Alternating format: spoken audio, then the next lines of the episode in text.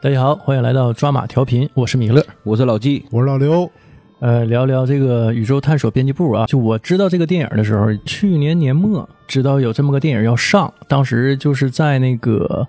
猫眼儿上啊，啊我忘了是哪个网站，说是有多少人想看嘛，对吧？你就点一下嘛。我这个名字就是特别吸引我，让我想到小时候看的那个什么《飞碟探索》呀、《奥秘》呀、《科幻世界》呀，科幻世界，对对对对，就想到这些一些纸媒的杂志，呃对对对，就是这种杂志。九十年代初期的时候，实际这个杂志流行，就八十年代就开始流行了这一类的。对，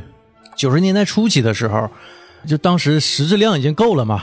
我的识字量已经够了，我就大量的就是看这种杂志，也是我同学啊，有、啊你是看科幻类杂志看的多，对看的非常多，然后我我同学爱好者，他们就是我我是就是通过他们知道这杂志的，一开始借人家杂志看，啊后来就觉得，哎，买吧。我一个是看这一类的，二是看什么，像当时什么电子游戏软件啊，啊！家用电脑与游戏机啊，就这种游戏类杂志嗯我爱电脑是吧？啊是不是有个杂志叫《我以前是什么大软、大硬、大众软件、大啊众硬件我我也买，我也买的，但然后买的最多的是那个电子游戏软件儿啊？啊。那我我前几年休刊了了那什么的，我不怎么玩那种那个，你看我玩倒差，我是爱看别人玩儿。当年我去那个啊游戏呃，厅啊咱家楼下那铁房子里头那种玩玩电视游戏的那个游戏厅，什么 PS 二土星，啊，对对嗯对，我看人家玩儿就《生化危机我家》，伙，我我爱看人家玩儿，我看的非常带感。但你要让我自己玩儿，我我动手能力比较差，操作性比较差，白嫖游戏嗯。然后我我我去了之后，我看我咱院儿的小伙伴儿啊，发小嗯啊玩儿玩儿这个东西，我看他玩儿吧，还能给他壮壮胆儿。啊，对，那个《生化危机》这个这个恐怖感呢，真是。心理恐怖呃，是，嗯就是非常让人身临其境，就这种感觉。对对对，所以当时就读了大量的《飞碟探索奥秘》之类的这种杂志嘛，是啊，所以我看这个名儿就非常带感，一下子就给我拉回到那个年代了。哦所以电影一开始，一个那个年代。那那那个记者那个腔调，采访人的那个腔调啊，对对对对对那种比较夹生的，呃，现在呃看起来就说比较做作的这种普比较通话做作的表情啊哎扑克脸，哎，然后呢，下面我们那个采访您一下，就是这这种语气，嗯我就觉得梦回那个年代，就让我感觉很舒服。我我挺喜欢看这种东西的，啊，那你你知道这电影其实算早的，啊但我是他好我是啊好几年前他上一个电影节嘛，平遥国际电影节，啊这是好像是贾樟柯导演吧，他啊，对，贾樟柯那个对什么的，办的一个这个电影节，对对这个对对片儿对当时在电影节上，那应该是哪年啊？至少是个两年前吧，广受好评。哦啊，我忘了具体时间，这个电影是什么时候火？我后来知道这个电影，我在查相关资料的时候、嗯啊，我看了一下，啊，好几年前就已经拍完了，就是在电影节上是比较较好的这么一个片子。我我就觉得这个电影，我本身是最开始是靠名字吸引我的，然后他上来那个镜头，我就觉得就对味儿，是我想要看的这种东西，啊。一下让我想起来金广发 了。那个对对对全对雪对花点儿那个镜头种镜头对感觉特别我像配乐对对是那个配对对对乐，对我刚才还问老刘，我说这配乐叫叫什么春节序曲啊、序章啊春节序曲啊，是不？啊！我一看，我说这不金广发吗？ 我最近非常迷金广发，我看了好多他这个在抖音上拍的这个小视频。 我最近那个是罗永浩罗，永浩那个，对，罗永浩那个埃隆·马斯克吃韭菜花过敏，呃，哎，我是开始知道这个，就是今年春节我跟老纪我们俩去看电影的时候，嗯，然后在电影就是现在放电影前面不都放几个那个即将上映的或者定档的这个电影的小片嘛 啊，？对，预告就有一个这个，而且这个预告片特别的复古。就是我们小时候看那种那个特效特别差的那种广告，那个感 觉，就是宇宙探索俱乐部。然后老纪还问我这是个啥片儿，我说我也不知道，我说但是感觉能挺中 二吧。就当时我们是这么看那个预告片，就这个感觉，但是没怎么细看。我看之前呢，我看了一下影评啊，就是我一个小习惯啊，怕踩雷嘛。呃，就说它不是个喜剧片儿嗯啊、我一直以为是是挺挺荒谬的喜荒诞啊，喜剧对片儿对，那种喜剧或者是挺神奇的这么一个科幻啊，对，就是挺挺神乎其神的这种东西啊，脑洞大开，它也算是脑洞大开，但是它不是纯喜剧片儿，对，它偏文艺。甚至你看进去了之啊后，你就感觉不是很喜剧。反正我看的时候吧，我是对一些电影里头描述的这种社会边缘人，我非常感兴趣儿。实际上，生活当中我对这些社会边缘人我也非常感兴趣儿。就是我想，呃，就比如说铁西，很多年之前就有一个大哥啊，身上披一堆塑料袋子，这个我在好像在别的节目上也提过这个事上儿期节目。提过这个事啊儿，叫老魔是吧？对老魔，这个这个，我小时候我就知道这人，这么多年过去了，这人没没老。有个哥们儿也是啊，就都是家住铁西的，嗯突然之间就看着这哥们儿了，嗯嗯，然后拍抖音发老魔，呃，还没事儿给老魔买点饭吃。我说那也行，嗯对吧？给了老魔买水买饭嗯啊，这不也挺好吗？然后就问老魔说：“你原来你是怎么样？说到目前这怎么变成这个状态到了？现在这样的，对呀、就说的那意思就是他原来他也上班，嗯他也是一个正常人，也是呃有娘养有爹疼，嗯呃，但是还是生活当中出了什么变故嗯啊？那具体他没说，啊，后不来是天生的不是人也正常上过班的哦，啊，具体做什么工作没说，嗯，就是后来有一些经历吧，应该是有一些不太愉快的经历，啊，有变故，啊导致就最终就是说脱离正轨了。我你这说个社会逐渐格格不入了。对，我还有我记着好多年前那个所谓的那个国学大师，流浪的国学大师，啊，我忘了叫什么名儿了，也是从一个公务员儿沦落成一个就是流浪汉、对，啊，人家是正经有工作的，嗯然后是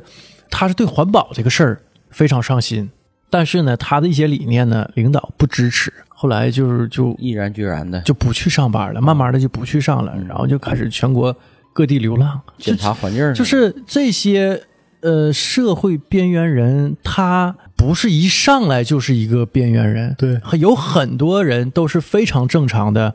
主流社会的这种人群，对对对慢慢脱离主流，变成边缘人。所以我对他们的经历非常感兴趣儿，就是怎么能让一个正常人脱离主流不了嗯正，常了，变成你看边这缘人了。嗯个电影开始的时候，你说在九几年的时候，能接受正规媒体、正规电视媒体采访的，那绝对是少数，咱对不呀嗯说是成功人士，反正也是说是有一定成绩的人，而且是不嗯这个相当于一种被认可。对就现在好多的自媒体也习惯说，就是被一些主流媒体采访了，怎么着，对就，彰显他的专业性。但那个时候，其实对这个东西的审核更更严谨，那可不。不是说所有人你都能上得了电视的。那嗯啊九几年的这儿，你能穿个西服被电视媒体采访，然后而你且看啊，他最开始走的，包括那个这信号接收这个设备，其嗯实都是在那个时间段是比较专业的东西，证明他在当时那个时代，他的专业性是被认可的。对你像老唐当时也是意气风发，啊对呀非常年轻啊，就是咱那个电影的男主角啊，唐对人军儿对对对，啊，接受媒体采访，然后上了电视了，然后当时是非常年轻嘛，就是因为嗯是九零年嘛，等到镜头一晃到现在了。哎呀，头发非常乱呐，然后那个也是蓄着乱七八糟的胡 子，就不说赶上之前的大衣哥了吧，嗯，也差不太多。我然后很很落魄哈，原来是腰板儿溜直，啊嗯然后现在呢就佝偻着背，就小小老头儿这个形象，吃的什么啊？他吃的东西非常简单，就就煮面条子，嗯对放点菜叶子，好像啊什么，他当时给就是。嗯，这个角色他他本身就是一个类似于民科的一个角色嘛。后来嗯嗯，就在电影里头也说了，啊你就是个民科，就包括那个那个啊女这主人是个说的民科呀，说他是个民科。其实你想，在九几年的时候能主理一个杂志，嗯，纸媒杂志，这是很不容易的一件事儿。对，而且而且这还是一个杂志不是说科学类的一个，对对对，嗯科幻类的。对啊，而且杂志不是说你谁想办就能办，谁想发行就能发行的。而且他那个杂志是切实在书报亭有卖的。就是到现在，就镜头回到现在嘛，嗯，它也是有一摞摞杂志是往外发的，证明就说的到目前为止呢，虽说。纸媒没落了，嗯但是它的杂志还是有一定销量，对对对但是对可能已经入不敷出了。对，嗯啊，你卖这点玩意儿呢，已经不能正常运转这个杂志社的这个开销了。现在别说杂志社，啊你想我们满大街看书报亭还有多少？哎呀，我前一阵没儿的，没落我，前一阵儿就是看着一个书报亭还卖报纸，我忽然之间感觉恍若隔世，就是啊，哎呀，报纸哎，还有卖报纸的，对，就是你你感觉就是啊，我上一次买报纸是什么时候？哎呀，我你说这个，我就忽然想起一个，就是我自己觉得挺挺没落的一个事儿。就当时那件事儿让我感觉到很受触动，因为我是学计算机的嘛，而且开始的时候我对这个电子数码类产品比较感兴趣嘛，所以三好街我以前三好街常客嘛。然后三好街在老的成大电脑城旁边儿有一个书亭儿，他家基本上就是我每次去三好街，我可能说不能把所有的商场逛个遍儿，但他家这个书报亭儿我肯定是要去。老板的老板老板娘跟我特别熟，然后每次基本上后期到什么程度，就每次去我要买那几个，他都告诉我有没有新的。呃，这这这周没更刊，你下周再买。然后那那那个有新的，或者是那个有加刊，这都第一时间告诉我。然后后来直到有一天，他家就开始挂这个出队，我说咋还不干了呢不？做了，你你要知道，我从大我印象中应该是我从高中到我结婚之前大概有小十年，这是个习惯，这是我每周的习惯。光就是我家10年对的老店，我家周围没有，也有书报亭儿，但是我特别喜欢去他那儿买，因为我我去上好街是个习惯。然后我在他家买，直到那天说挂完出队之后，我说咋不干了？他也没说别的，他说就是自己家孩子有个超市，现在没人儿，没人管，就是过去给孩子帮个忙去。就老刘的这种经历啊，我也有。我原来经常买科幻世界的嗯那个小亭子，它是在我们经常去吃那个就是劳动公园西门那大腰子啊边儿上。啊，我是到那儿去，我先把串儿点上，我去旁边买科幻世界。啊，但是我已经记不得他家什么时候就关门了，因为我看完世界也不是期期买，就偶尔过一段时间我买那么几期、嗯啊，突然之间再去就没有了啊，已经变成卖卖什么鸡蛋饼的这么一个摊子了，就感觉哎呦，心里这种这种空空落落的感觉、啊。对这个这个东西它存在，就是你的一种生活，就是它是你生活的一个印记，不嗯一定是个依托，但是它是你心里生活的一个印记。对当这个东西消亡消，别说消亡，就消失之后，它很明显的会带给你一种我的我的生活的环境变了，嗯就很明显这种感觉。可能说你每天早上去吃豆吃豆浆，呃，去早餐店儿，觉得这是一种很习惯的一个东西，几十年如一日，我一直这样，嗯这是我生活的一个正常节奏。但当这个东西没忽然间没了的时候，那种抽离感很强。你心里头突然之间感到空了。哎呦，就是有点不太舒服，嗯对这种空了让你很不舒服，这不就是啊王孩儿 吗？嗯，是不？啊王孩儿走了，对，王孩儿走了，就是嗯那个中国奇谭，对，那期聊到那嗯啊儿，所以特别有感觉。聊到嗯那时候，你这一说，我想起来民一家，当有一天关灯的时候，我就特别不得劲儿。是，他说不上生活的一个支撑点，对但是它是你生活的一个部分嗯，哪怕是非常小的一部分，承载着你的记忆，对嗯一下没了，瞬间你就感觉童年时光一下嗯消失就没了了。还有一点就是老了，对，嗯就是你不得不承认，就是你这个老啊是加引号的老，就是你、嗯你年龄大了，你可能不是七老八十啊，你可能也就三十四嗯十，但是呢，时代变了。对，嗯然后你你突然之间觉得我我老唠啊，我以前怎么样，或以前我老去哪儿哪儿，嗯完了老了，就你老提以前，就证明你老了。但是你你们看，就说回这个电影里头，你看这个时代是变了，嗯，包括电影里说了，这个他的杂志现在订阅量没有那么多了，周围都所有东西都变了，但是唐志军儿身上那个设备还没变，嗯还是多少年前那个设备，就有点像我们就是以前看那个呃军事片儿里头，就工兵探地雷那么一个探一 个探索器，那探雷器，对，说是收信号的嘛。嗯啊？他对这这些没变，包括说他那个电视，他认为电视是他的一个接收器，我就真是这很荒诞。对这个这个理一论很荒诞。对，呃后来也印证了啊，就是我就觉得这人精神不正常，太太荒诞了。后来也确实印证什么呢？他去精神病院看药，对，他拿个什么而且抓头乐，你知道不？我就们叫灵魂吸取剂。啊，就抓头乐嘛， 哦一抓上狗都舒服那个东西，我可爱抓那玩意儿的了谁抓谁快 乐。啊。哎太 上头了。是一抓狗，哎，这这都翻眼儿了，那舒服 的。他说这是接收器，能跟自己脑电波信号连连接起来，另外一端绑上电视，绑到电视天线上，好像是。嗯，我我就感觉哇，这真是异想天开呀、天方夜谭啊、而且那个电视是触发他那一次寻找外星人之旅的一个开端，啊，是因为他电视不亮了。对，然后就引出了另外一个人嘛，就纳日苏嘛，对，他给纳日苏打电话，让他查 NASA 的资料，看看是不是有哪个大型的星团出现了异变，然后发出了强大的这个微波，导导致它这个电视不亮的。这真是异想天开呀！它就是民科这个东西吧，它就是他们一个习惯的一个打法，就是套用一堆你们根本人常人无法理解的大词儿。什么、啊、呃人马座星云、伽马射线，嗯嗯啊，发生什么裂 变、坠变，然后就是什么大型的微波冲击，就给你扔这些。你就之前不说嘛，民科最喜欢讨论的一些话题就是哥德巴赫猜想、经典重力 理论啊、相对论，就就专门推翻这个。专门然后冲那这阵儿不去。经常是有这个一堆民科在网上叫嚣，就如果你们认为我这个不对，对吧？你中科院你反驳我呀，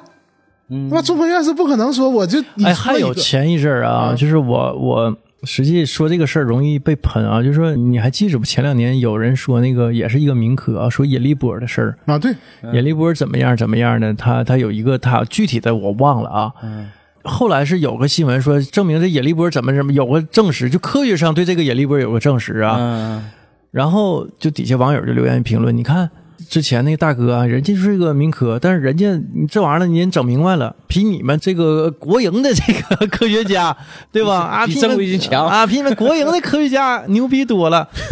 啊！那好像人家是早早就发现了啊，好像是我记得是那会儿有啊一个节目叫《非你莫属》，是吧？职场招聘节目，然后有一个嘉宾好像提出这个引力波这个事儿，嗯，对，然后像好是像这么是这个事儿节目好像是过了很长时间之后，这节目被网友翻出来了，，对，然后现场就说，你看人家提出这个引力波，后来怎么被对你们都证实取笑他啊，对，你们这些什么老板在场的 boss 都取笑他，所以这个事儿当时引发很大的这个网上这些讨论，就对于这个职场，实际上是对于那个节目的一个评价。就说底下这帮老板嗯，耻笑人啊，你不懂，，对，你不懂这些东西。你看现在被打脸了吧啊，？对，你看人都证但实但了。我我觉得这个事儿是这样啊，嗯就是引力波这概念早早就有，不是那个对哥们儿提出来的、啊对，不是他最早。早提出来的，嗯，然后他有些东西，我说实话，我对这东西第一不是特别感兴趣，嗯，第二呢，我觉得啊，就是你一切的观点啊，嗯就是我以前看逻辑思维，他说什么呢？就比如说。科学界它是有个圈子的，你的这个观点，你的这个发现是要被那个共同的一个科学那个共同体承认的。你说这个我你想起所有的这个东西是有脉络的，对对对对，你不是说你就是节外生枝，没有节外生枝，嗯都是在原来的那个基础上长出来一新的一个花朵。你是有根儿的，说白了，你是站在巨人的肩膀上，你不会说的腾没有这东西，我腾拔地起一个东西，不存在。对，你说这个，我想起前一段时间印度有一个科学家，这哥们儿是怎么说，就应该是一个伪命题的一个惯犯啊，就经常发布一些就耸人听闻的一些科学发现。然后他之前就发现了一个常温超导的一个金属，嗯呃具体那个名儿我想不起来，太专业了。但这个事儿我有印象，就是他们这个科学界呢，他们是有一个要求，就是如果你在大的这些，比如说 Nature 这这种刊物刊发这个发现的话，它需要这个就是像米勒说的这种圈子里这其他的科学家，我需要引用你的数据，我进行复证。但是每次到他那儿就要他这个数据，他他都是说啊，要不就是找个理由啊不，理你，嗯，嗯，啊，要不就找个理由说那个那个缺失了，就不给你发。但最后我总感觉这个东西是假的。这个其实科学这个东西还是严谨的，但是你民科这个吧，就有些时候他们引用的这些这个名词啊，就有点像现在我们这些虚假宣传似的，就什么啊，就一堆英文缩写，然后告诉你这对这好，这这对那好。然后他们扔出来这个东西呢，就是反复让去挑战你这些权威机构，啊，什么中国科学院，什么某某院士什么的，你得给我，你得给我证明。你要觉得我这个 不对，你来给我证明啊！最后人家不搭理他，你看他都不敢跟我证明。这个就跟郭德纲老师说的似的啊，火箭发射，我我得用那个煤烧火啊，然后你还得水洗煤啊，别的煤不行，咔点燃了，这火箭啪腾一下我就能上去。正经科学家要搭理你一下，他就丢脸，对，你知道吧？他都不用干了，他都不应该正眼瞧你。对啊，我我那会儿看那个逻辑思维说的是，它是有一个科学共同体，你一切的这个研究发现呢，你的理论呢是在这个共同体的基础上一脉相承的这么一个东西。所以你看，有人就举例子，你看那爱因斯坦他也不是专职的科学家，他原来是一个专利局的一个小公务员，但是他是学这个的，人家是博士学位先拿到才是干这个的呀。他是学这个的，只不过没有好工作，我干了一个专利局的一个公务员对，我慢慢在研究这个东西。人家是有专业性的，人家人家是专门的学科的博士，人家是有这个学术能力的。啊，就伟就好人多先人去只是图书馆，去对，当好多管理人员很习惯去引证这 个爱因斯坦，那个爱因斯坦这个就是说对你看就是专利局的小职员，但是人家当时当职员的时候那个背景你不提，嗯，就还是专业的，这专业的人干专业的事儿。对，但是我觉得就是这个电影看了之后，我觉得唐志军在当时那个时候，就九几年的时候，他应该还是专业的，他还是有专业性的。这个杂志社啊，就我看那个电影里头，话里话外也说了，他不是创刊的这个人，对他不是创始人，嗯他之前应该是有个王老师，对他提过，对对对对，后来应该是王老师退了，他接过来，接过来了啊，对，是这么个情况。应该是王老师也很认可他，所以才把这个杂志社给到他。嗯，说明他本身应该是有一定能力的，对，嗯，而且非常执着。他就有点，偏执了，嗯，对，是很他偏执。从执着就是变成后期的偏但执。是这个事儿吧，你两面看，成了就不叫偏执。对，天才在左，疯子在右嘛。你这杂志社真做大做强了，真让你瞎猫碰死耗子了，嗯你真找着外星人遗迹了，那不就真成了吗？不成魔不成佛， 先得成但魔我但障。我前一阵我老丈人 就对找陨石嗯就特别感兴趣儿嗯，然后就去这个整个东北呀、东三省啊，开车去去专门晃悠去找陨石。啊，去找陨石去了。嗯，真找着好多块儿我去他家找了老了块儿各种各样的。他说是陨石，我看这这这也算是个，这是天文爱好者啊哎还是就爱好者地质地质爱好者？这是爱好者收集家吧，收收藏收藏家家啊，收藏家。盘的，就我去去那个我老丈人家一看，哎呀，这这么多石头，给我讲这个特指那个特指，说这东西地球上很少，本身就不是地球的东西，然后让我找着了，我也不知道真假，我不懂啊，我不哎懂你。看，你看这个纹路啊，你看这个水真头真给我讲啊了，真真给我讲了，纹路是，然后拿个那个 三个腕儿四个腕儿拿对对对对拿个那个有个镜子，完了能发光，前面那个镜子是一个放大镜，然后让我看，你看这纹路，真让我看纹路了啊，那种特殊的镜子，你看这在阳光底下，哎，我操，怎么着了呢？ 哎，他那会儿就可好这个了，整了一堆石头，然后还拿到专业的，他说是专业的一种那个鉴定机构，啊说给他了一些证书，啊，真有，但我也不知道是真是假呀。哎呀，这个沈阳这边这个中街那边那几个金店呐、你这这玉器啊，你只要买，他就肯定给你证书，都有证儿，对，都有证 儿，就都他带证们儿作也业，他们也办证哎呀。儿，你知道吗？ 那后面还印着什么北京什么什么啊，对科对研对机对，构珠宝啊鉴。定鉴定机构，哎呀，我的天，嗯，我再说说这个唐志军啊，嗯实际这个人呢，就是也从一个呃九十年代一个意气风发的一个青年，变成了社会边缘人。对，后来电影也表述了说，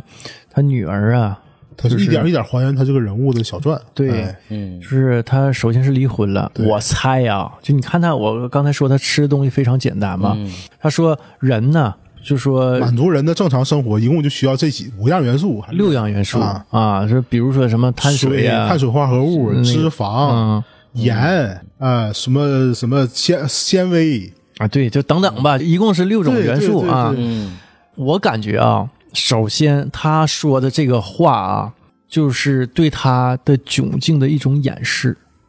他可能都没有多余的钱让对嗯自己吃的好点儿、对对对对对，一看他家里那个环境，家徒四壁，嗯就可差了。那个居住的环境啊，对，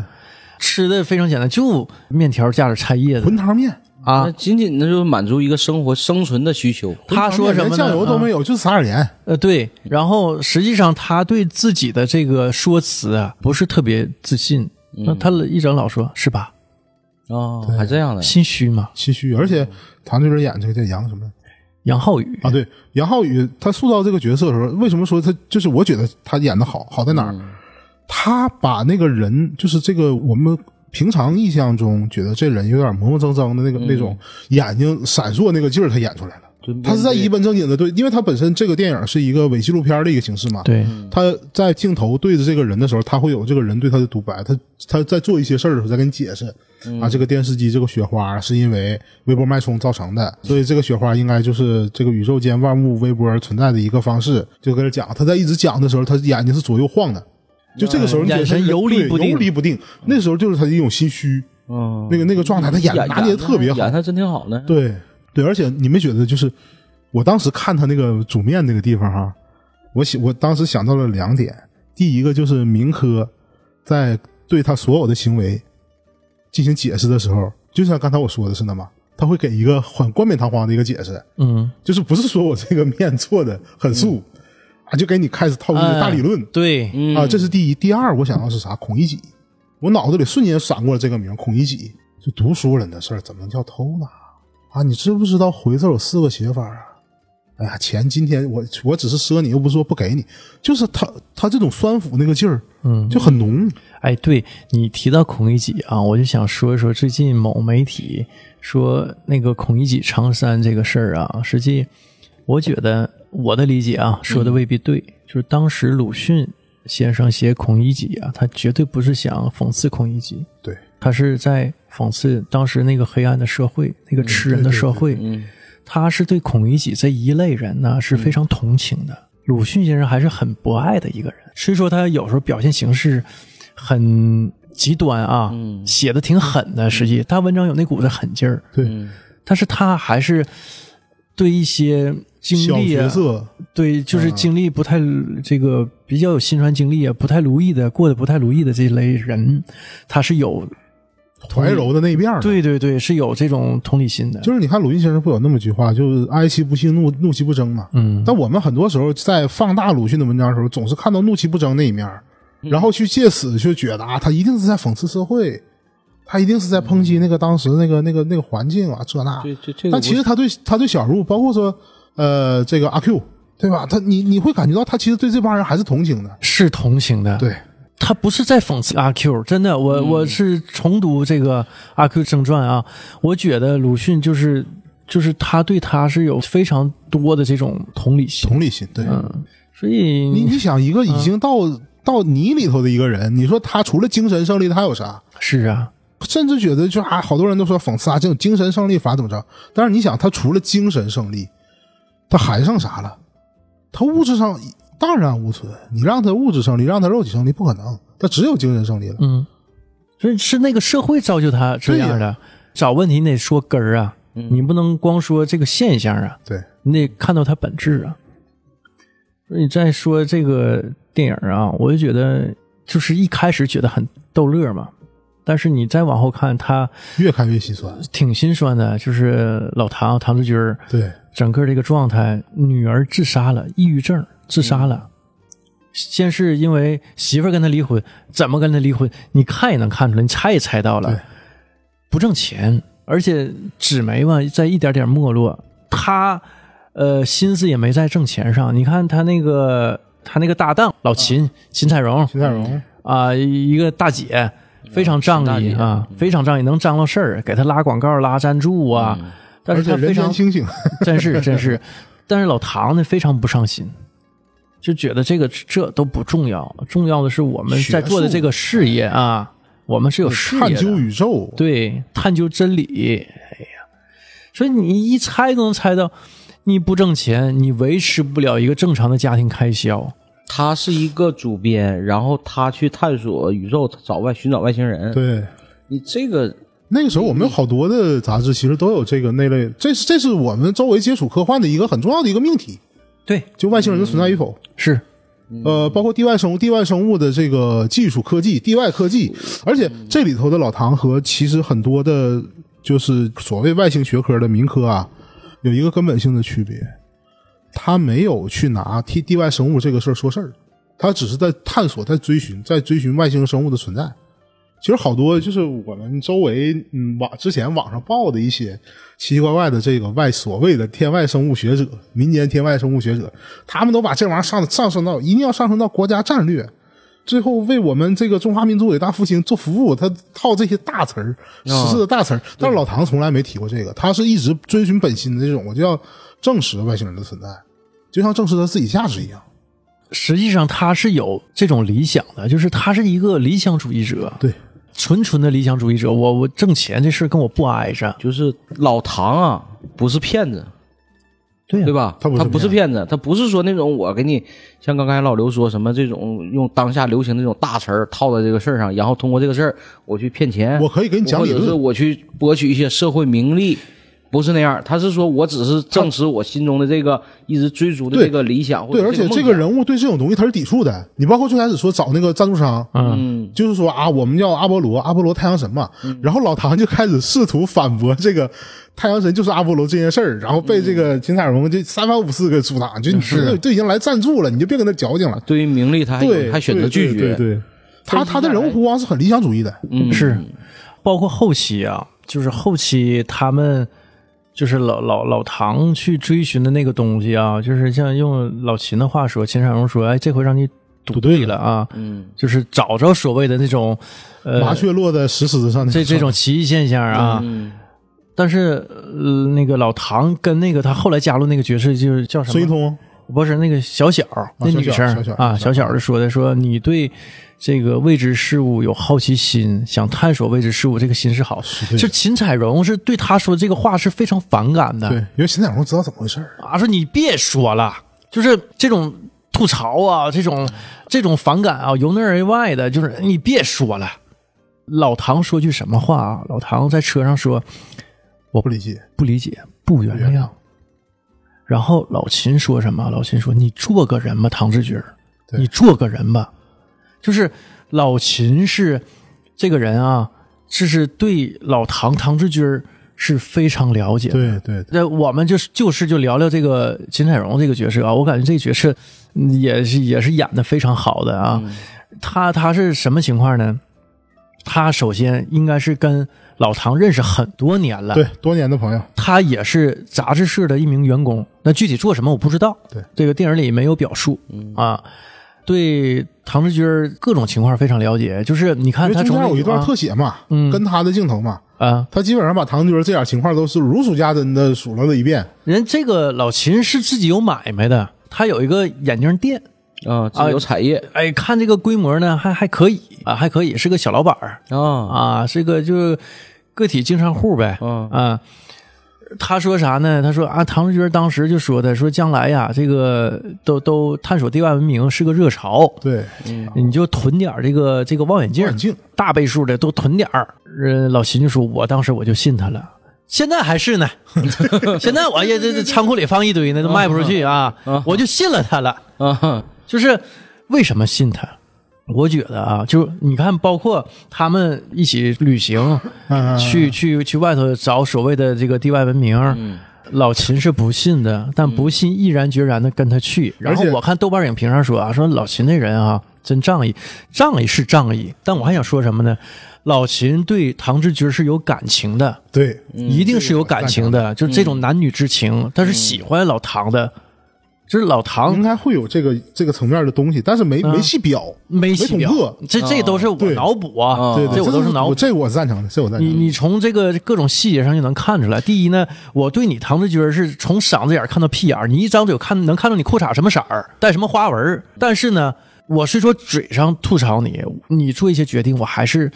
明里暗里的我支持你。对，你这种人是很难找的，对吧？那你不是说，尤其是说对于异性来说，我不是认可你这个人，那我图什么呢？我自己还有买卖，对呀，对感觉上好像老秦说出来就出来，应该是没家没孩子，对没成婚，那没没，反岁正数也挺大了没，说这个东西应该应该是啊单身女，性 对对，应该而且是啊而且还有一个一个细节是啥呢？就是老这个秦彩荣，他对于天文这个东西，他是一屁不通，你能感觉出来，他对这个东西是一点儿不通。包括说唐军让他囤望远镜，他囤了，嗯，然后他中间还说了一句话，我这个是让我觉得他跟这个天文。就是这个什么外星这个文明什么玩意儿，他是一点儿一点儿没有了解。他说什么呢？他说你外星人来了干啥呀？外星人到地球干啥？你肯定抢啊，抢啥呀？抢石油，抢资源，抢银行啊！黑暗森林理论嘛。 但是他这个是是是一个低层次的一个黑暗森对林理对，所以论，你听他就说是这玩意儿啊啊，抢银行、抢商场 啊，这这这很很这这这十分门门外汉的一种理解，你知道对吧？所以他对这个东西，他肯定不是出于对这个的爱好，对，我才跟着你唐志军的。他不像说这个纳日苏和这个小小，嗯，他们都是说对他这个东西感觉挺挺好，对小小不是是崇拜不这个是人。冲这个事业去的，对，纳日苏确实酷，但是这个这个秦彩荣他是一点儿不懂，嗯但他就是义无反顾的跟。而且你看啊，就这个行程当中，这几个人数这个秦彩荣被霍霍的最惨，人哎这人也掉泥里了，然后让狗也让狗给咬了，是啊，这基本上这个这个倒霉事儿基本就除了这个小小帐篷烧了，就剩一对他了。这个电影的英文名啊，就是翻译过来就叫《西游记》嘛。对，嗯， 《西游记》，然后我看网上有很多评论就说的这个老唐就是唐僧嗯唐长老， 啊唐长老，啊，就是这这个这有个执着，有执念，呃这然后个找寻地万文明的这个旅行啊对是他对对嗯发起的嘛？那那就是唐僧去西域求经嘛啊取。真经去了。嗯，然后就说这老秦，我一合计那老秦是谁呀、完，我看网上说是猪八戒，因为老老吐槽嘛，老要说，哎，我说走吧，回去吧，咱别吵了，你你做个人嘛，这这、你这事儿成不了。但是呢，这个人很有能力的，如果不是老秦的支持，这个《西游记》之行也成不了。嗯啊，那是最大赞助商，他不是他，他没站住，他把那个老唐有一个宇航服，他当宝贝似的就这么收着啊。人那个赞助商来了，想看一看，他都不让人摸，嗯对你对嗯知道吗？对然后老秦一直跟那儿圆他这个事儿，哎，对，后来就为了支持这个老唐嘛，老唐自己也下定决心啊，老秦找买家给卖了。找的是谁呢？ 找的是那个《流浪地球》的而导且演那，个那个名叫《流浪的球》，对，《流浪的球，流浪地球》剧组的啊，来收这个嗯还宇是航郭服帆本 人演的。啊，是，而且你没发现那个？我觉得啊当但时他那个宇航服就从《流浪地球》那个剧组借的，啊，就是从《流浪地球》的剧组拉过来的，然后啊但是 但是那个那个剧情里头，我是感觉那个是压倒老唐的最后一个稻草，因为他把那个东西当那个至宝，把他把羽绒航服当一个至宝，最后被郭帆一语道破，你这个上面有问题，就明显就是当时说到那儿，这个宇航服肯定是假的，老唐一直认为这个宇航服是真正的航天的宇航服，它对不是道具。但是这个我东我西终呢，究有一天我要上那个什么的，上那个上宇宙的上宇宙的，啊嗯，我这个我要留着干这个的，然后。恰恰就是被郭帆道破了，说这个东西，你看这个也不对，那个也不对，就明摆着说这个假的吧，嗯要不然你说一个真宇航服不可能卖那点钱。但我我感觉是不是来压价 的？这这假，这不对啊，那不对啊，你这赝品啊，赝品啊 我！操！而且那个、啊你说这宇航服啊，就开始的时候、赞助商来的时候让他试穿宇航服嘛，然后不就出了个乌龙，那个卡扣下不来了。是是，那个时候就是感觉一波荒诞接着一波荒诞。最开始你说你宇航服卡那儿了，先叫了一帮救护车，然后护士啊就最隔开始是啥呢？这个头盔戴上了，给那个赞助商啊演示演示，对对对，啊，完了，然后唐志军儿吧，就是话多这那的，老撅着那个赞助商嗯啊，老人想跟赞助商解释你说的不对这那的。对。然后老秦呢，就把那个宇航服那个帽子那个罩子扣嗯帽子咔一扣，你说话听不闭着嘴了吧。你！啊，对，这玩意儿让他闭嘴。是，对，就这意思。嗯，但拿就拿不下来了，拿不下来了。先后找来个撬锁的，对，先找撬锁的， 啊，撬锁来了没撬动，又找那个急救的呃，急救就的找人不行了。啊，急救就直接幺二零就来了。当时那个镜头太有意思了，护士拿个那个小电棒，隔着那个头盔，那个、啊那个玻璃罩子玻璃罩子，嗯。你睁眼睛，眼睛往上看， 我说他妈他能看见了啥？然后上面的罩子全是哈气，你知道吧？啊，这个救护车完事之后，消防队，嗯， 嗯，消防队要锯他这个玩意儿，啊后来给锯开，锯开之后发现他妈人出不去，又找了个大塔吊。就我们换位思考啊，当你的小区他妈这一波人一波一波进来之后，他底下那帮老头老太太是懵的呀。吃瓜群众啊这他妈咋的了这是咋的了？这是最后一个大塔吊吊个宇航服下来，把窗户给拆下把窗户给拆了，啊，对，，完从窗户那塔吊把人儿给给吊出去了，嗯，然后背景音乐是《欢乐颂》 嗯，啊就特别荒诞。特别荒 诞。我看到这有画儿面这个时候有画面吧，我还觉得挺乐呵，嗯但越往后看越不乐呵。对，越往后他所谓的这个西行之旅啊，实际上我觉得它不是向外的，它是向内的，内心求索，就是他想找到自己女儿，就是这是一层引申意思啊，自杀的这个原因。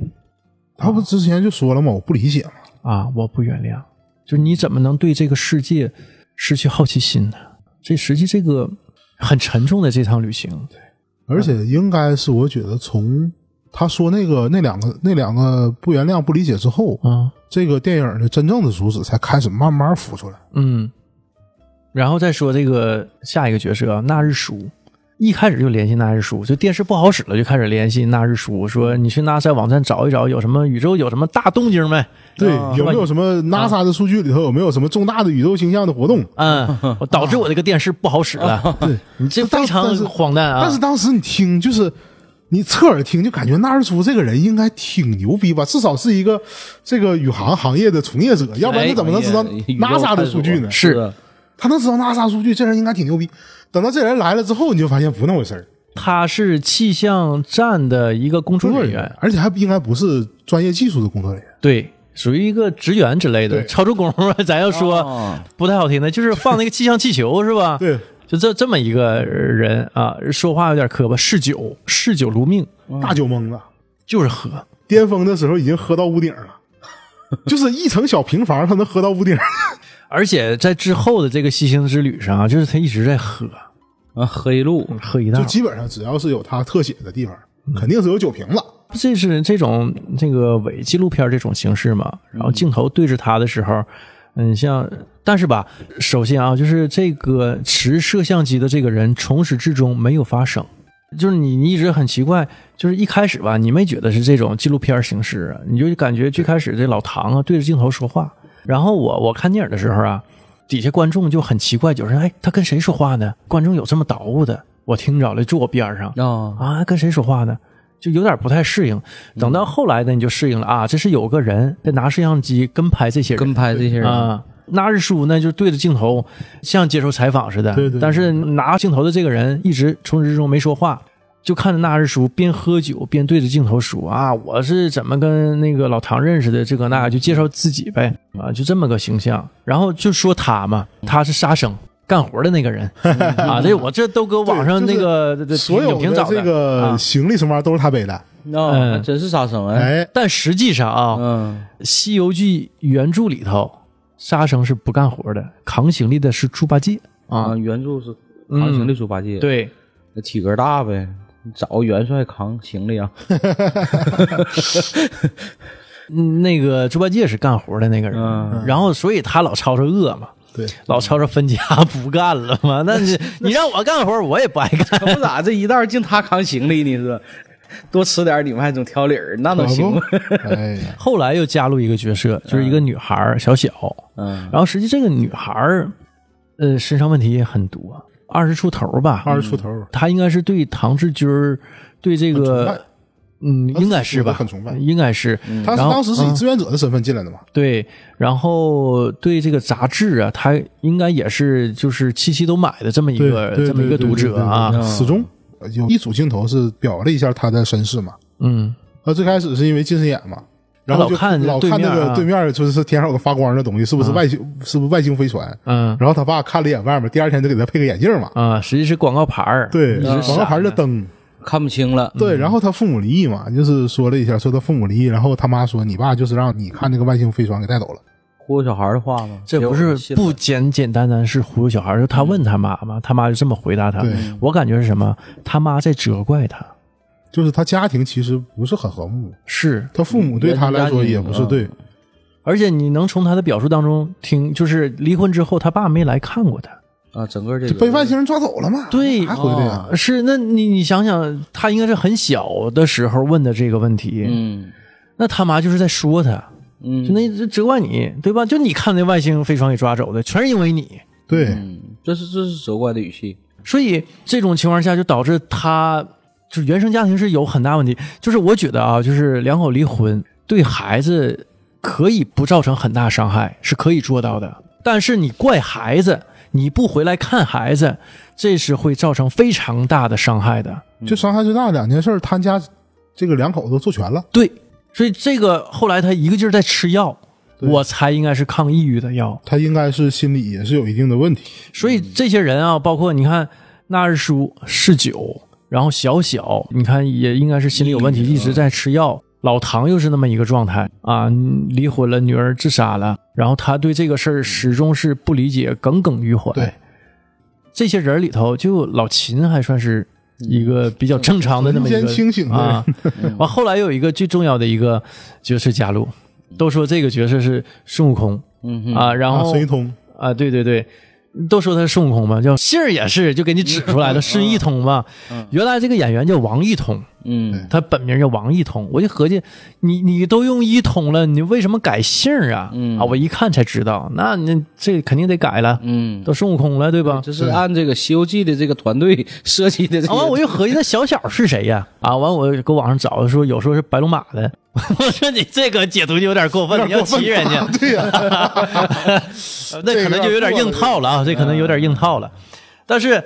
那几个人都没有问题，都对得上。对，啊，孙一通是什么人？就是一出来脑上套铁锅啊，脑袋钉铁锅，啊！对对对我他一出来，我想到谁了啊？而且他老读自己写的诗嘛，对、嗯我觉得他像顾城，啊，哦啊，脑袋上戴个那个牛仔裤的那个帽子是吧？他是那牛个仔裤剪的那个帽子，对对，裤腿儿剪的，嗯拿那个裤裤腿腿儿儿剪剪嗯那个那轱辘当帽子，啊，对对对，那不顾城吗？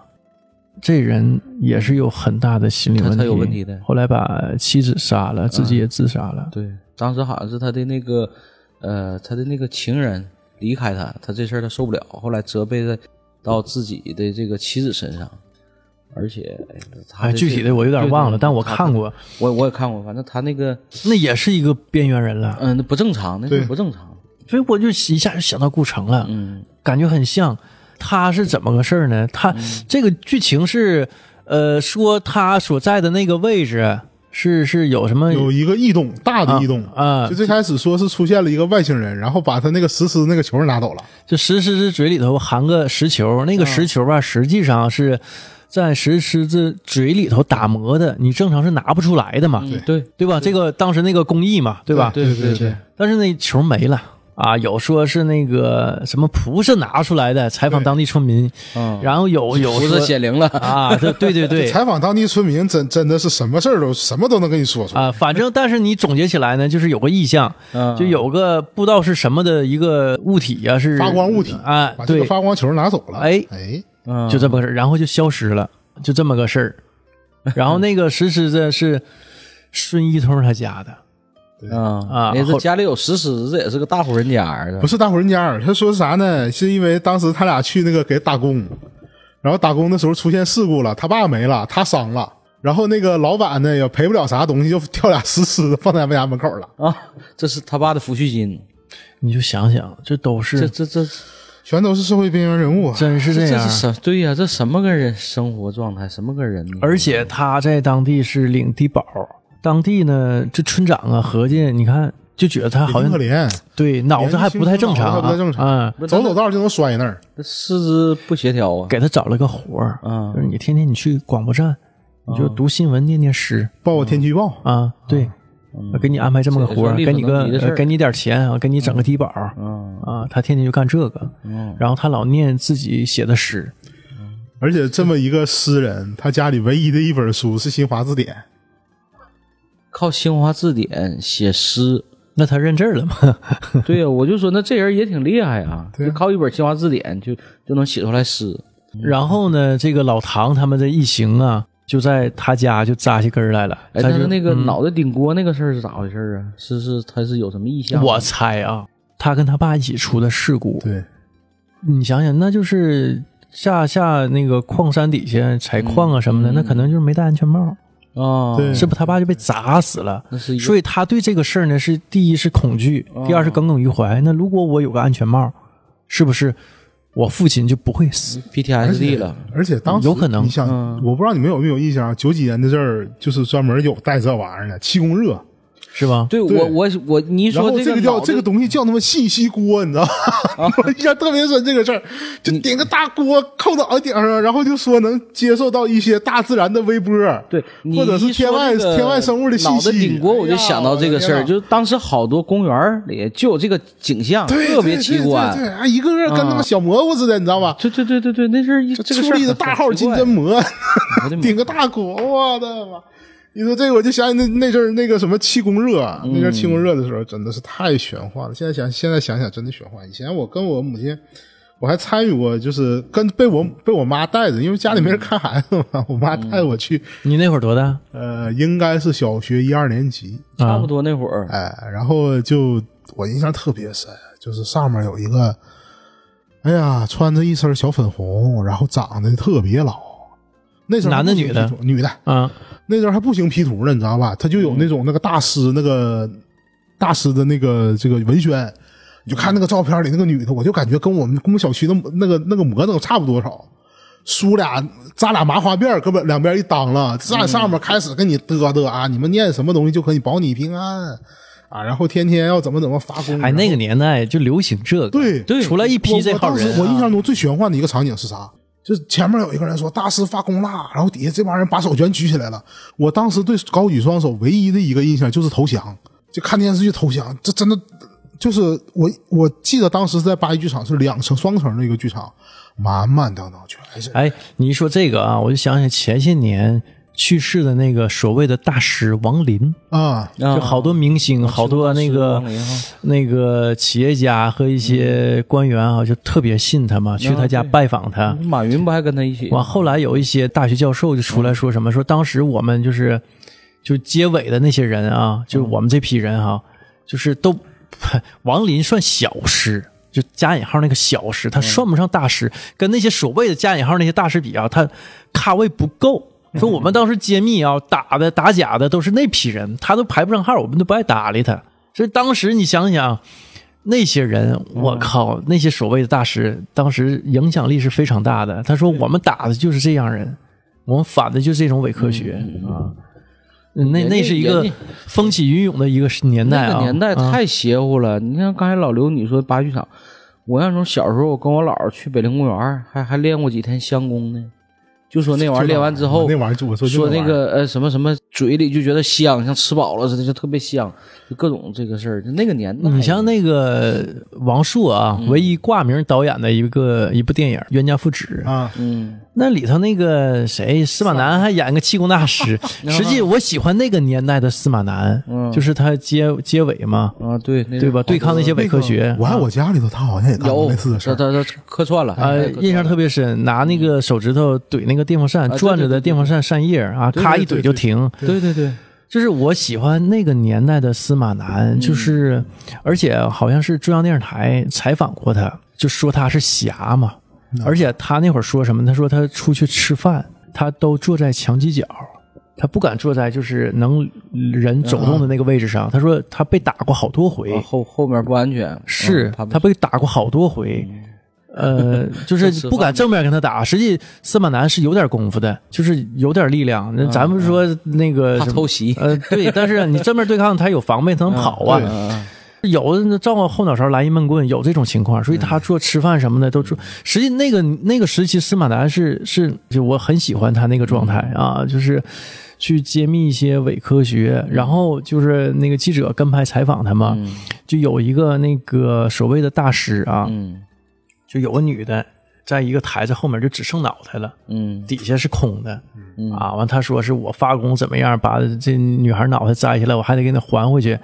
司马南就带记者就去了。嗯，说你要说是戏法，那我现在我就走，你的戏法变得不错。你要说是你发的功，嗯啊，你会会魔法或你有气功，嗯那这事儿我就跟你说道说道，就一身正气，你知道吧？啊啊，你说戏法那没问题呀，啊你变魔术那我我接你，我不对对对嗯不对给你吃饭家伙撬了吗？那我咱不能干那事儿，对，对吧？你要说你是这是科学的，你发功，那咱就说道说道，我都知道你怎么玩的，我都懂，就明魔术这一套我都明白。嗯，那人就不敢玩了，啊，一个一个也是一个老头嗯儿，就你一身正气的司马南啊，那现在，哎，哎，你说你你说这个东西，我忽然想到一点啊，就是以前那些小师，现在只是转换了一个身份，变成了自媒体了。嗯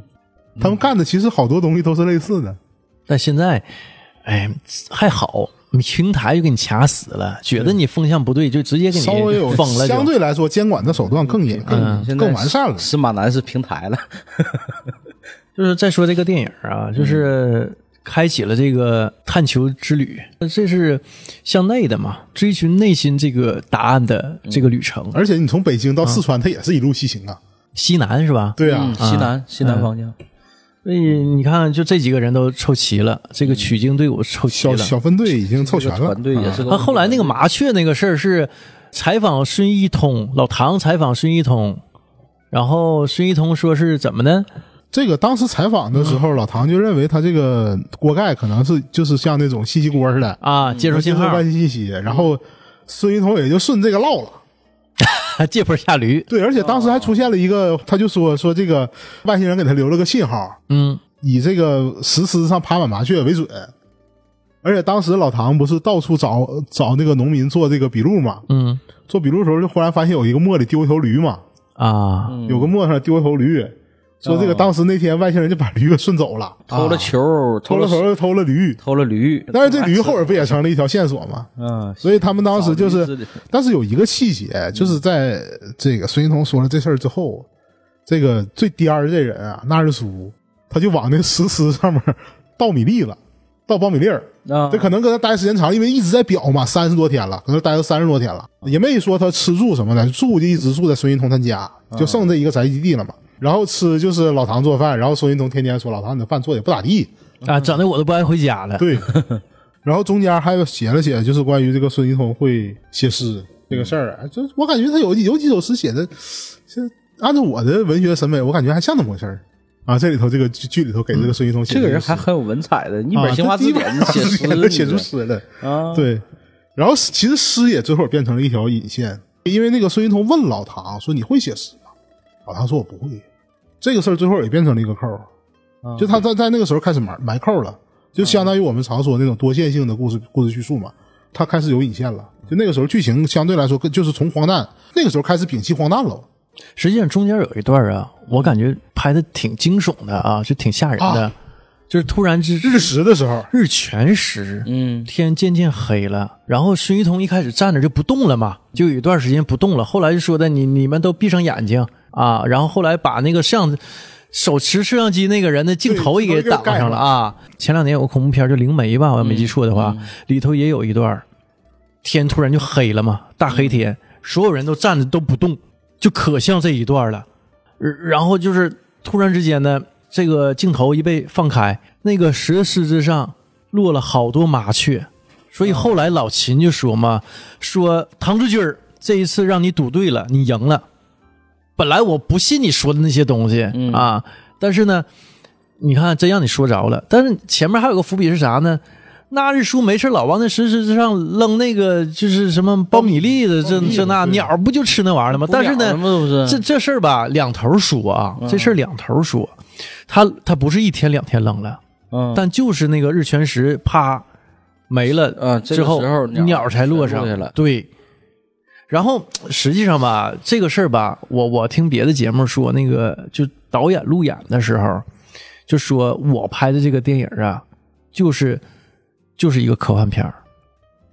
确确实实就是一部科幻片儿。所以呢，就我对这个电影的一些猜测呀，就往后的一些猜测呀，啊，就他这么一说，我我就觉得那我猜的就全不对了。后来他们就找那个说说是那个什么孙一通说我可以走了吧，可以去对找对那个对对可以去找外星人了。啊，可以找了，因为那个他不说鸟落在那个石狮上，外星人给我信号、啊，完我就我带你们就找外星人去，然后就找外星人去了。这一路上啊，就是水桶到一个地方，比如有岔路口啊，往那儿一站，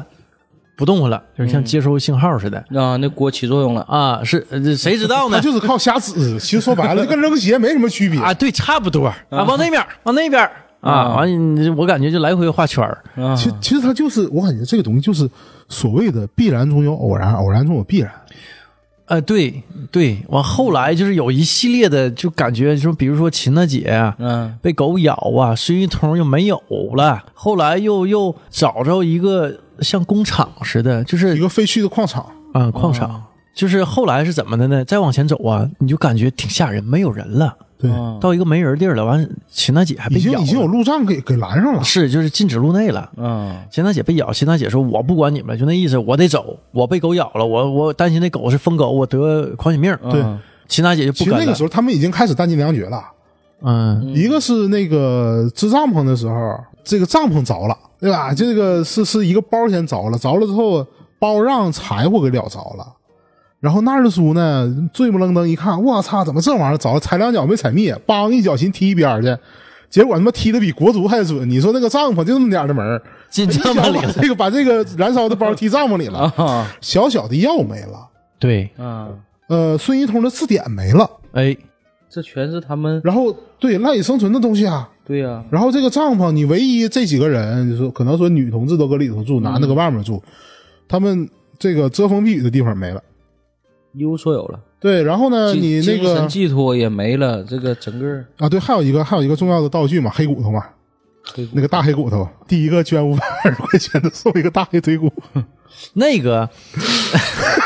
那太哎对。玄幻了，那个它那个是最荒诞的一个地方，但是那个荒诞的地方还是一个真实的事件。对，这好像是是哪村里吧，是嗯有有那么个地儿，然后说的那个有外星人，外星人尸体我找着了，然后、哦啊 记者到那儿一看，冰箱里头放一个硅胶的，做的是面捏的，他那个对是他是这吧个？这个里头是面捏的， 啊这现实版本有个叫麻阳的一个小地方，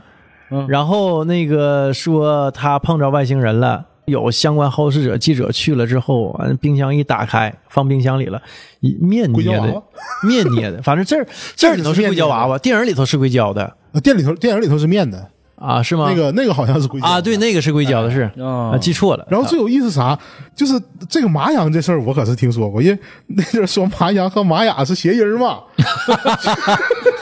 说麻麻麻阳是玛雅文化在中国的一个 像一个哨所儿，你知道吧？啊然后写的啥 啊？这好像是个谐音梗，妈呀！哎呀，电影里头和这个现实当中都一样，说那个什么地球联络站，嗯对，外星 外星文明地球联络站， 外星驻地球文明联络站， 外星文明驻地球联络站，就大概是这么个词儿啊。还是个就是我们常见那个溜金牌匾，你知道啊吗？，溜金的啊，就感觉土法炼钢了。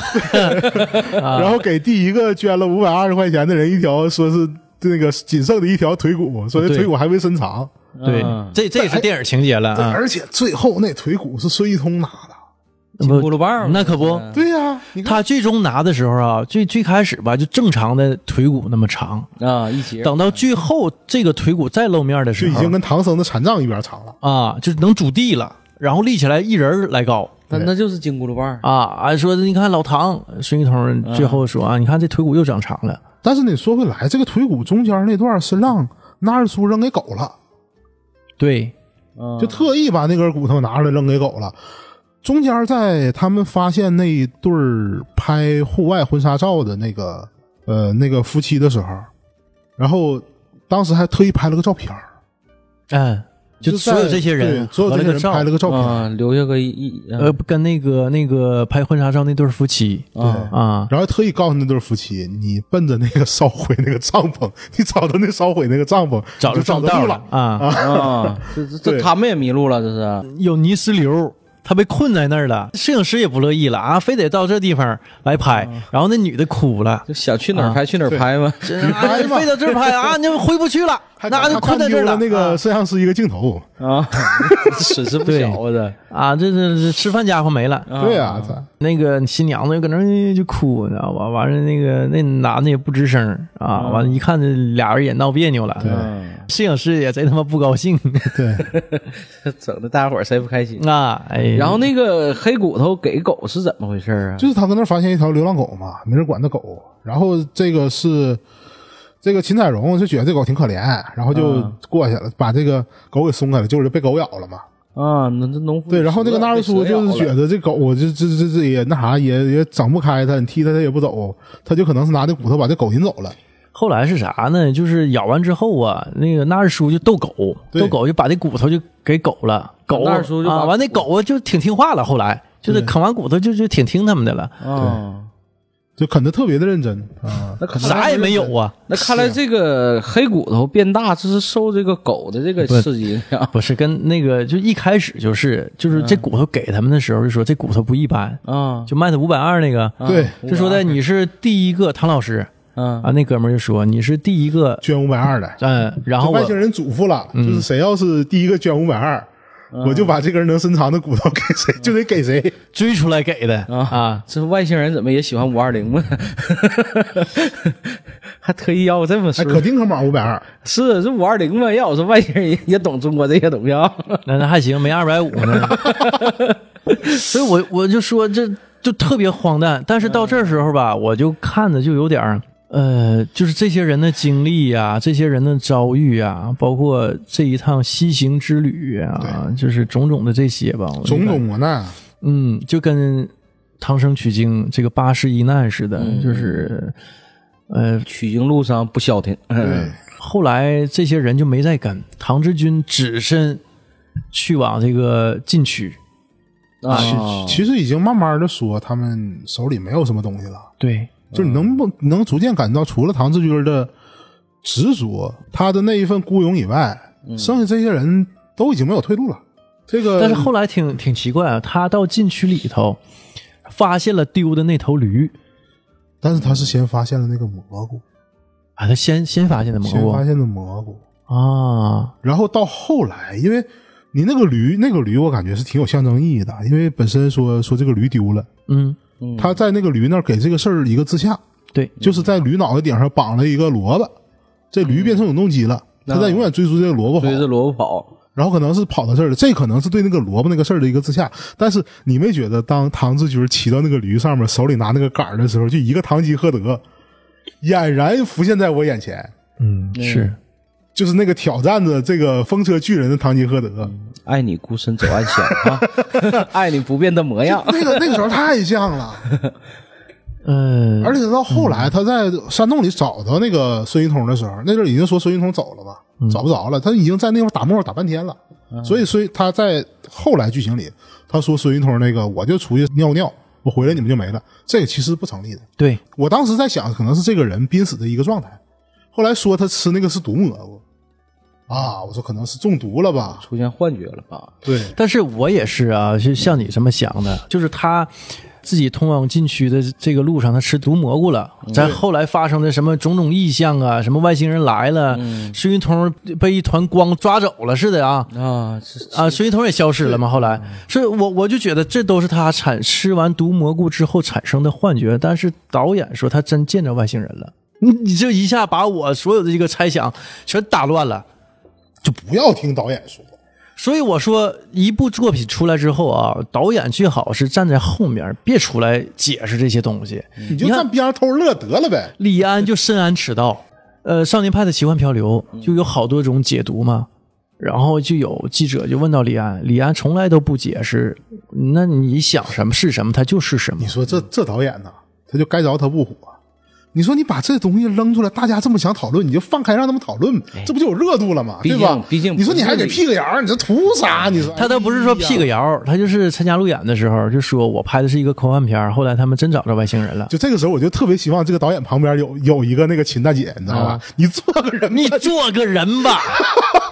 他是不是跟那玩儿的玩儿呢？孔大 我山感，觉你做个人做吧个。人吧。他是不是跟他玩儿的呢？我感觉 这事儿说的，不，导演是不是在配合这个电影儿？我感觉在那没有这么干的，你把你把底给抖了干什么呀？对吧？真是，所以你荒诞的这事个儿，荒诞的说嘛。呃，就他这把不叫荒诞，这是 操蛋了的这个。 导演在给加包 袱，但是啊，等到这个电影最后，我觉得嗯所有这些人呢，都跟生活和解了，啊，都和解了，都得到他们内心追逐的那个答案了。嗯，就比如说小小，小小他药被烧着了，他他按理说就是他没药应该是不行的，但是后来他就没药就没药嘛，没要就没要了。然后也他没事儿他好像是那烧着之后，他还往你那个火堆里头添柴火对，啊，让他更旺一些，我好暖和暖感到和豁达了。啊。对，嗯，通过这个你看这火就大了，嗯，这火就大了。对，这这这老刘这个说的好啊。然后包括那个唐志军也是，嗯，按理说啊，你说按照情节这么走的话，他找到了外星人，他所有的这个、这一趟外星人之旅是非常成功的。但是按理说应该是我更坚定我这个外星人的事业，但回来他把杂志社解散了，就是他不干这一行了。杂志社我不干了，其实最后所有的元素都在昭示着唐志军儿他和自己和解了。不是外星人嘱咐他了，你别干这玩意儿了。不是不是不是， 因为我我是觉得实际最后吧，就这个电影主题是我我的理解啊，导演不要出来自己再瞎解释了。我的理解，这个主题是非常严肃的一个主题，它一点儿也不喜剧，它可能是有一些喜剧的一些荒皮，诞的一些东西，魔对幻现实主义的东西在，嗯啊但是它它探讨的这个命题啊是非常严肃的，就比如说，它实际上是对内的这个探索之旅嘛。呃，你像最后电影一个镜头是什么呢？他们站在天台上嘛，唐军好像是在给大家讲一些东西，然后整个镜头往上升，呃，升到这个这个中国啊，再到地球啊，再到宇宙、银河系啊、外太空啊，啊，再最后就生生成什么一个双螺纹结构 DNA。这个是呼应他在他最后的时候，在他那个外甥的婚礼上，他那个话，他就说说他有一个朋友带他在梦中，他做了一个梦，他说他一个很多年的朋友带他去探索宇宙最终的形态，但是我把最后宇宙最终的形态放在了我休刊号的封面上，对，然后给了一个特写镜头在书报亭，嗯，一个他们那个杂志《宇宙探索》杂志的一个休刊号，上面就是个双螺旋，啊、这个我觉得是他自己跟自己和解的一个标志之一。对，第二个就是休刊编辑部解散，因为他可能是已经探究到他真正想探究的东西了，包括说他认为的宇宙的宇宙的真正的秘密，外星人的存在，他觉得他碰到外星人了，因为后来，呃，这个这个 这个孙一通羽化了嘛， 被一堆麻 雀吧，对吧？羽化了，羽对化对这词对，儿精准吧？哎， 被一堆麻被一堆麻雀包裹着，还不是蝙蝠，嗯，被一堆麻雀包裹着。其实那个我感觉就更能接近他自己的幻想，因为人的幻想永远都是他看到的一些事物所展现出来的。对，这个孙一通是被羽被那个麻雀羽化的，而且被一个麻雀变成变成个球消失了，但最后就剩下一个锅，对，啊，最后就剩那只个有锅了啊只有那个锅肉了身没了，就剩一个骨对，甩也甩不掉， 开玩笑，开玩笑。然后，这是他第二个自洽的东西，第三个自洽的就是他最后在那个老人活动的时候，他念了一首诗，念诗之前痛哭流涕，他有很长那个镜头表示他在哭，他一直在哭，哭完之后他把那首诗念出来了，这就是我说那个扣儿。孙一彤问他你会不会写诗，他说他我不会。他最后终于对写成诗他最后以诗的形式表达了自己的情感，而且这个诗就是写给他姑娘的，这首诗就是写给他姑娘的。他在嗯念这首诗之前痛哭流涕，就是说他自己的内心已经打透了。是不是他他理解他女儿的？对，我觉得我觉得是这个问题。如果他不理解他女儿的话，他不会给写诗。那个东西作为他心里一直很负面的东西，嗯，因为就像写段子似的，你你人永远都有负面的东西，嗯，只有当你和你自己心里负面的东西和解了之后，你能够跟它达成一个平衡，你能够云淡风轻的看到看到它之后，嗯，你才能够把它落在笔上，落在嘴里，嗯落在文字中，落在语言上，嗯。所以那个时候，我感觉老唐对于他的女儿这件事，他和解了。哎，那你说那个纳日叔他他有有什么得到了什么吗？就是这个好像没太表示，就是你戒酒了也没表示他戒酒了，但是我觉得纳日日叔叔没来纳了日叔就是嗯没因为戒没戒酒，但是最后纳日叔有一个举动，就是啊他理解老唐了，就是老唐决绝的要跟他走的时候，纳日叔应该是除了那个秦大姐，嗯，纳日叔应该是跟他跟的最紧的一个，对，但最后他的动作就是你可你走行，你别把把所有东西电池放包里了，你走行，打火机给你揣上，这个这个这个土豆啊，给你都塞给他兜了里啊，都给你塞兜里了。我理解你要自己走了，那我能给你做的就到这儿了。他最开始是实际上觉得他来吧，他有点看热闹是吧？对他他觉就得我他就找是单纯觉得这是酷，我找乐子，对哦那是吃瓜我来的生活哎，我生活啊太无聊，嗯我来找点乐子对。啊。这但是他从找乐子最后变成严肃对待了，嗯，嗯，就是我这事儿我理解你认真了，了你你是你是有理想的那么一个人，对你是有自己追求的一个人。可能这个事儿本身很荒诞，但你是很认真对待这件事儿的。对，我是觉得作为一个从一个纯直男的角度来想，嗯，就是我对你对你最大的理解，嗯，对于一个你还想去做，但是我已经没有什么能够跟着你去做了，嗯，那我能做的就是把我尽量能帮到你的东西都给你做到。那我就嗯可只能你说的东西我也不信，对我也存疑，或者是我觉得这事儿就是搞玩乐呢。嗯但是呢，我还是毅然决然，我支持你。就老秦不也是做到这点了吗？对，老秦，老老秦是老秦最后怎么挺仗样义啊？老秦老秦最后好像以我印象中最后也没单独给他一个镜头没细表嗯最后人没细对表其实都没细表。但是也一直跟着老唐对，还啊跟，着老唐，还跟着老唐呢。那还对是他还是跟老唐在一起，就是最后他跟他们一起走。啊但最后我觉得有一个镜头是其实是值得完美的，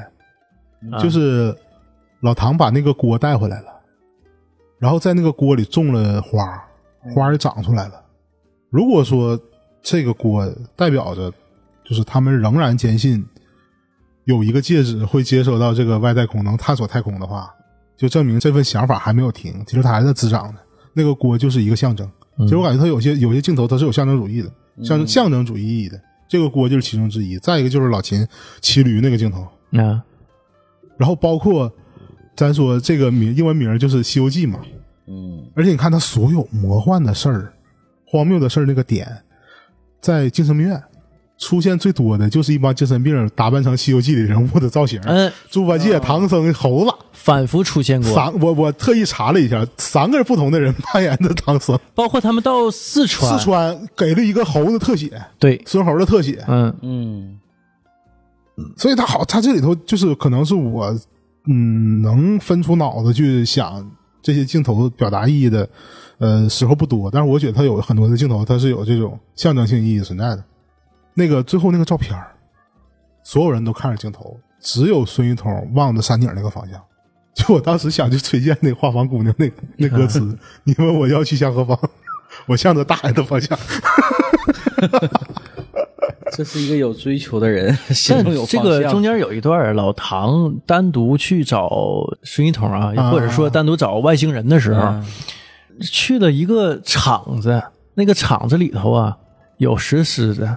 啊，还有是好好多呢。对，我我就怀疑是不是孙一通父子俩工作的那个地方，厂子对就哦是就是那个厂子，那个厂子已经黄了，没有人了，对，在无人区里头。到处都是佛像，都是那啥。对，后来那个见着孙一通在山洞里头，孙一通说的这个球我找着了，就石狮子嘴里那个球，嗯，我感觉那球都碎了，是他硬掰出来的，不是整个的，是缺茬的，他硬撬出来破坏的，破坏性拿出来对，破坏性拿出来，对，这是有这么个细节，是不是？就说孙一通对他父亲去世这个事儿也是耿耿于怀，有两种表现啊，我我戴个头盔。有头盔可能就、就嗯安就全一点啊，不会有事儿的。嗯第二是什么呢？我可能我不敢面对这个这个厂子，我不敢回到这个地方。但是我我最终呢，我我我又来回来了来了、嗯来了，就是说我能更好的我去面对，面对这些曾经的伤害，对，嗯，就是他